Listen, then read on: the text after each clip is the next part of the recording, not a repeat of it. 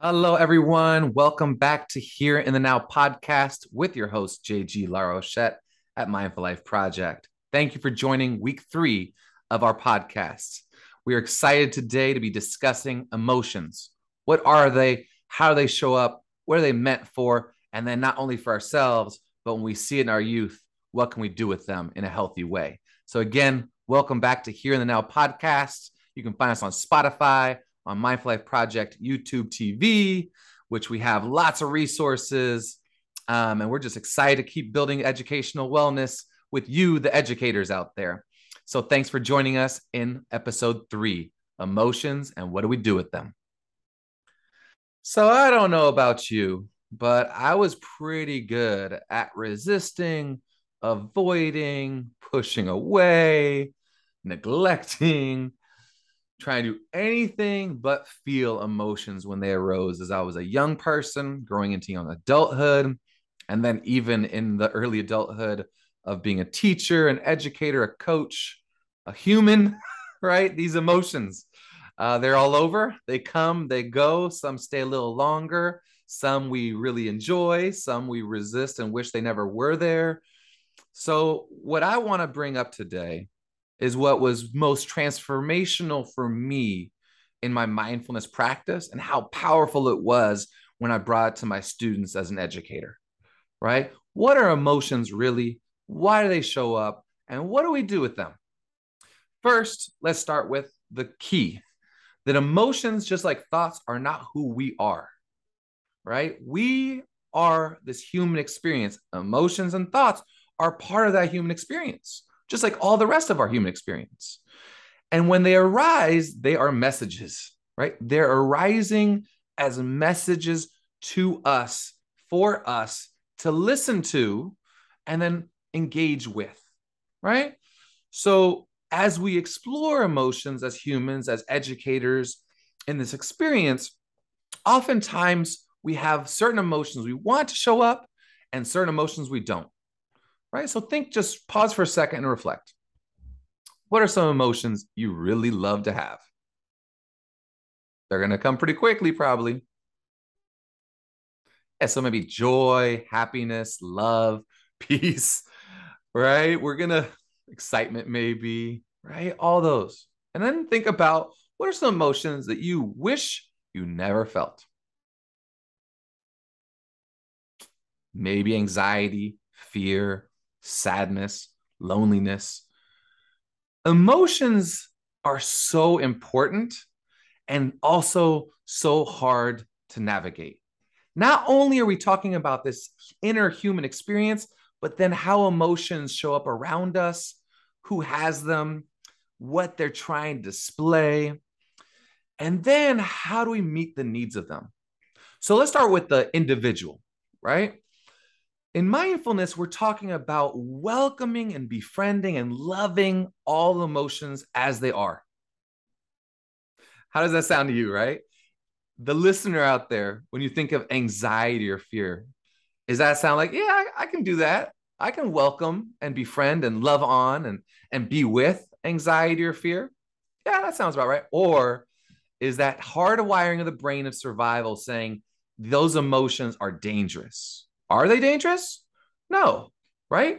They are part of the experience, but usually it's the future worrying mind or the past resentment, regret mind that triggers these strong emotional reactions or not having control. Maybe if we're as an educator, the class isn't following directions, we don't have control, and then we get the stress response, right?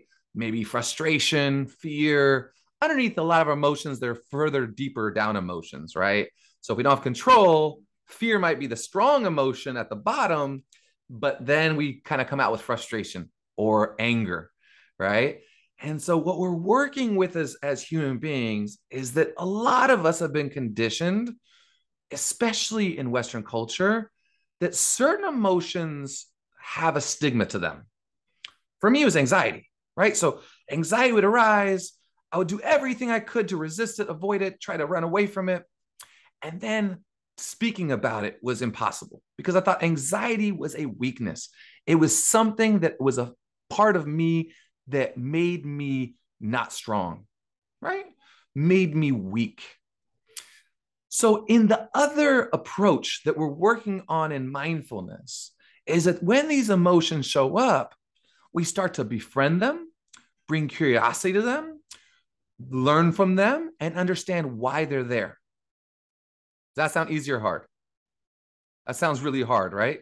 That is the practice, though. A main practice of mindfulness is how do we bring awareness to our emotions and how they connect to our thoughts, our thoughts, how they connect to our emotions. And that I said our is not true. They aren't ours. Every human has those. Even sometimes we think, oh, our thought's so unique or original. Uh, very rarely do we have a unique thought that no one else is having. We think that's the case, right? So, how do we approach our own lived experience with these emotions?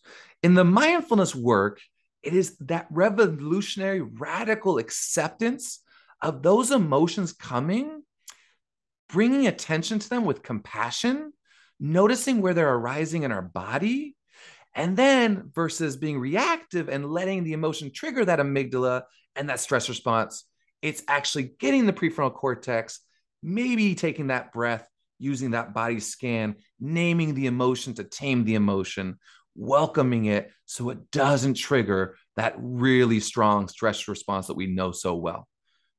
Right? That's an individual level. Then we go and move on to being a classroom teacher, being a front of and with dozens of emotions at the same time. And then some of our young people with deep stress and, and trauma, right? They're having the strong external reaction, or even some of our young folks who have deep stress and trauma have that strong internal shutdown. Like we have three major ways that stress response shows up fight, we see that pretty visibly with visually uh, and auditory, right? We can see that fight response, right? The freeze response, which we see also, but sometimes our young folks aren't being labeled as behavioral needs because they just shut down. So it's not so distracted to everybody else, but it's just as important, right? Fight, flight, freeze. Those are three. So last one is like trying to avoid, get away from, resist. At kindergarten, we'll see kids actually run away, literally, right, from playground game or the classroom sometimes. But the key is that we look at the root for ourselves of the emotions. What are they here for? What are they here to teach us? And as we get into this further, once we can identify that, then we can see the root of where young people's emotions are coming from. It's really for us what needs have not been met or what conditions have been put on us in the life experience we've had. And then how do we relate to those emotions? Are they friends of ours, right? Like, do we welcome them as good friends or are they enemies of ours? And if they're enemies, like anxiety was for me, what we do habitually is try to avoid. When we try to avoid strong emotions, they create that snowball effect. You know, for a week, oh, I'm feeling anxious, and then it gets stronger, and now maybe my sleep isn't as what good, or maybe I'm more reactive. Maybe internally, I'm feeling suffering, right? Externally, maybe I'm in a bad mood, right? I don't want to be around people. We know that it's about meeting our needs mentally, emotionally, and physically, right? How do we understand that emotions are just messages? And they're messages for us to learn from. But for me, it took 32 years of being with anxiety, right? I can't say 32. I can remember being anxious at four years old. So, so, so, you know, four years old. So 38 years of my life excuse me, right? I know that my instinct with anxiety or fear was do not speak about it, don't feel it, get away from it, avoid it. And then once I had a mindfulness practice, right?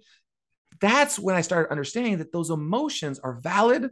There's nothing wrong with them. I need to actually do the opposite, radically accept with a compassionate lens of awareness that this is what's passing through me right now. And then once I identified that, then it was like, oh, in these situations, I feel anxious. And that unravel with my mindfulness practice some of that childhood experience, that young adult experience that triggered the stress response with anxiety or fear. So I'll pause there. What's most important is to be able to be an amazing educator, that we're super in tune with what's happening inside of us. So we're navigating that with skill and compassion stillness and pauses versus fight, flight, freeze. And then our young people join the hurricane. So, how do we work with emotions in a mindfulness practice? You've heard a little bit of me describe that, but it's also like it's not something you can describe and just talk about. The science shows that we need to practice it. We need to practice it. And in mindfulness, that means working a combination of mindful skills, mindful emotions, welcoming all emotions, naming them to tame them, and then befriending where they're coming into the body, where they're showing up, noticing in the body if it's tight, contracted, the stress response, how's it showing up? And then allowing it to be, and then being with the curiosity, what is the lesson right now? Right. So if it's caused by the external world, at the end of the day, if we need the fight, flight, freeze response system to survive a situation, then we want to be engaged in it right away. Cars coming fast us on the sidewalk, flight, get away right? Someone comes with a weapon at us, we fight back, right? But most times for our young people and for ourselves, the stress response is happening without the external violence. It might have been past violence, but in that moment, we're not in threat in that way. Again, most of the times. So we need to practice this emotional intelligence, this mindful awareness, a pretty consistent basis. And so today, that's what we're going to do. We're going to do our mindful sit on mindful emotions, and we're going to bring in body awareness or body scan. The more connected we are to our lived physical experience, the body, the mind, and the heart, the more prefrontal cortex activity we have, the more present engagement we have, and the more we're in this engaged, integrated state. And we'll talk about that a lot integrated state, right? Where the mind, body, and heart are all in alignment. So let's get to it. If you'd like to do it the Mindful Life Project way, go ahead and call and respond after me. So when I say something, you repeat it out loud or in your mind. This is how we get into our mindful sit. I've got my feet on the floor. I've got my spine in a line. Got my hands in my lap and my heart to the sky. Now close your eyes or soft gaze below. We'll always start our mindful sit with using the sound of the bell as a gateway to the present moment, staying with the sound as long as we can, or if we get distracted, just gently coming back.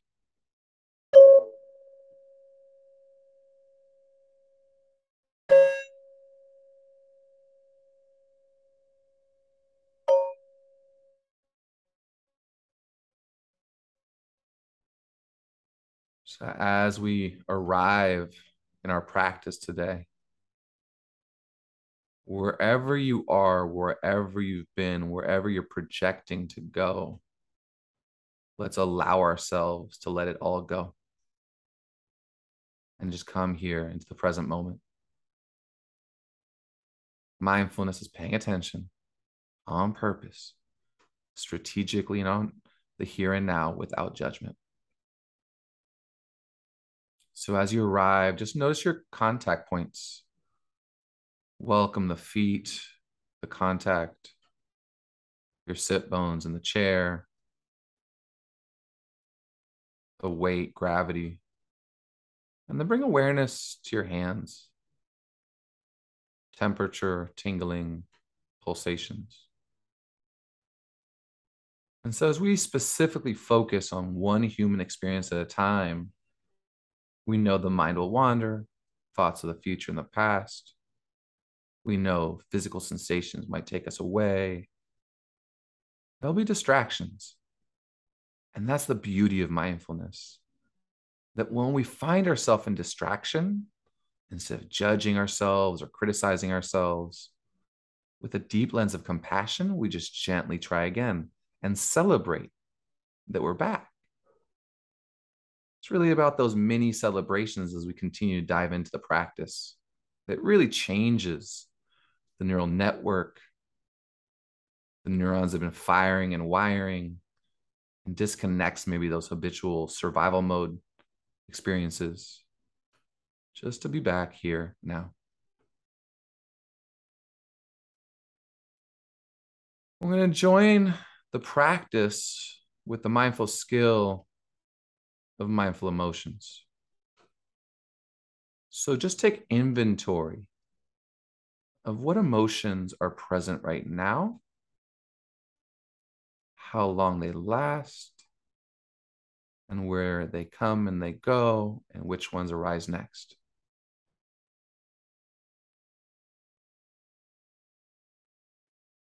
So, checking into the heartscape right now. What emotion is most present? You can name it three, four, five times in your mind. And then can we welcome it like a good friend we haven't seen in a long time, like a family member that we haven't been with for a long time? That kind of welcoming. That pure, unfiltered love, compassion.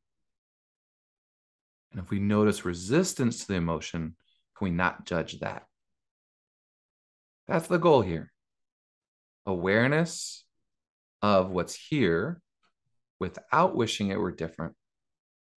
So, what are physical sensations, sounds, emotions, thoughts, our senses? Letting it be and engaging in presence.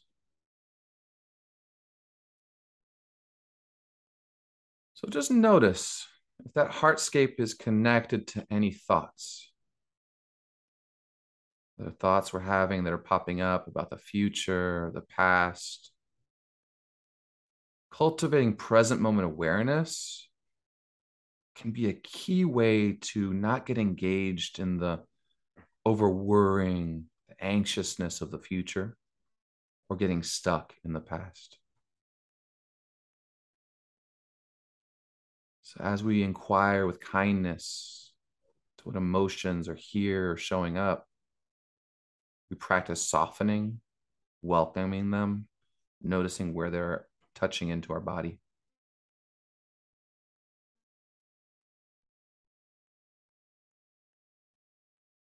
And as we practice, honoring this takes courage. That for many of us, we've been so talented at resisting, pushing through, avoiding, our emotional states just to get by, to survive. That this practice, if it's new, is a revolutionary act. And now moving our lens of awareness to the body. As we know, the body keeps the score. Our issues are in the tissue. So just checking in from the top of the crown of the feet on the ground. Let's slowly scan all the way down. So notice your forehead, tightness or looseness. No judgment, just notice. Notice the eyes. Maybe we're already lost in thought. And when we notice that, remember to celebrate and come back. Come back to the body down to our cheeks and our jaw. We hold stress in many places, and the more we, with curiosity, check, the less it builds up. So, how's that jaw? Tight, clenched, soft, relaxed. Then moving to the neck, the throat, the shoulders. Again, just like emotions are just messages so are our physical sensations. If we resist the emotions, we resist the physical sensations, that equals suffering. That triggers a stress response. So the opposite is mindful awareness of welcoming, befriending, caring for, and tending to. And then gently moving attention from the shoulders all the way down the core of the body, the chest, the stomach, around the rib cage, till you meet the back, down the back, welcoming all the human experience with compassion and love. Down through the legs, any areas of tightness or looseness, any comfort or discomfort. And can we be with discomfort the same way we are with comfort? Like that interested, curious, welcoming attention. That engaged moment of, oh, this is how it feels right now. All the way down the legs till you meet your feet. And just feel your feet on the ground. The touch, the gravity. And then just notice as we close practice the whole body as one whole piece. The whole mind is connected to that whole piece of the body and that heart in alignment, in presence, in compassion. We welcome it all as if they were great friends and loved ones. We learn from the messages without attaching ourselves, without thinking we are the emotions or the thoughts. They're just part of this human experience, and they're here for us to learn, listen to, and befriend. We'll close practice with the sound of the bell. Try to stay with it as long as you can.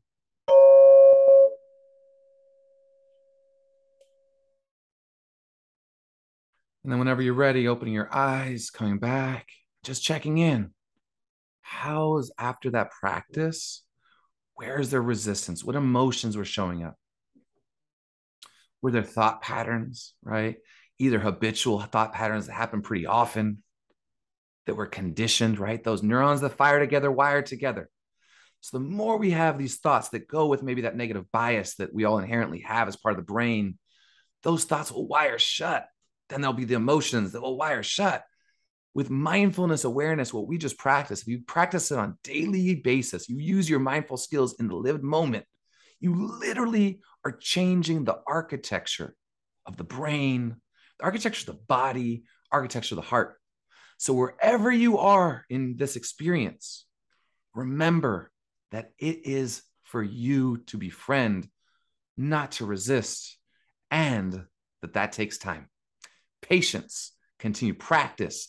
And then how do we connect with all the emotions around us from that same state that we're looking for? Because again, when students have strong emotions, that's just a message that their needs are not being met. And if their needs are not being met, our habitual reactionary pattern of, whoa, this is too much for me or too much for the class, usually escalates those emotions.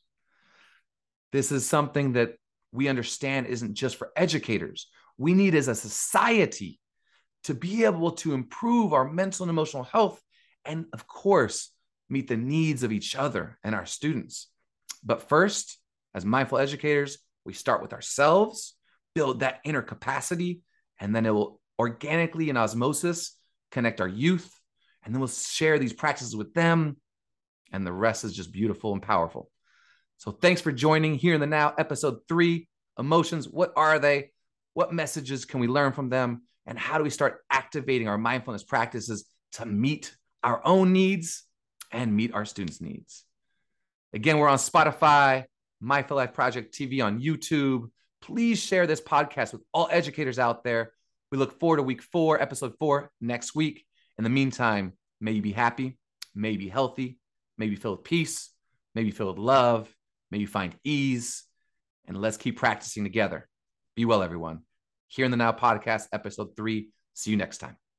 I'm in the present, no judgment. I'm here now. I'm in the present,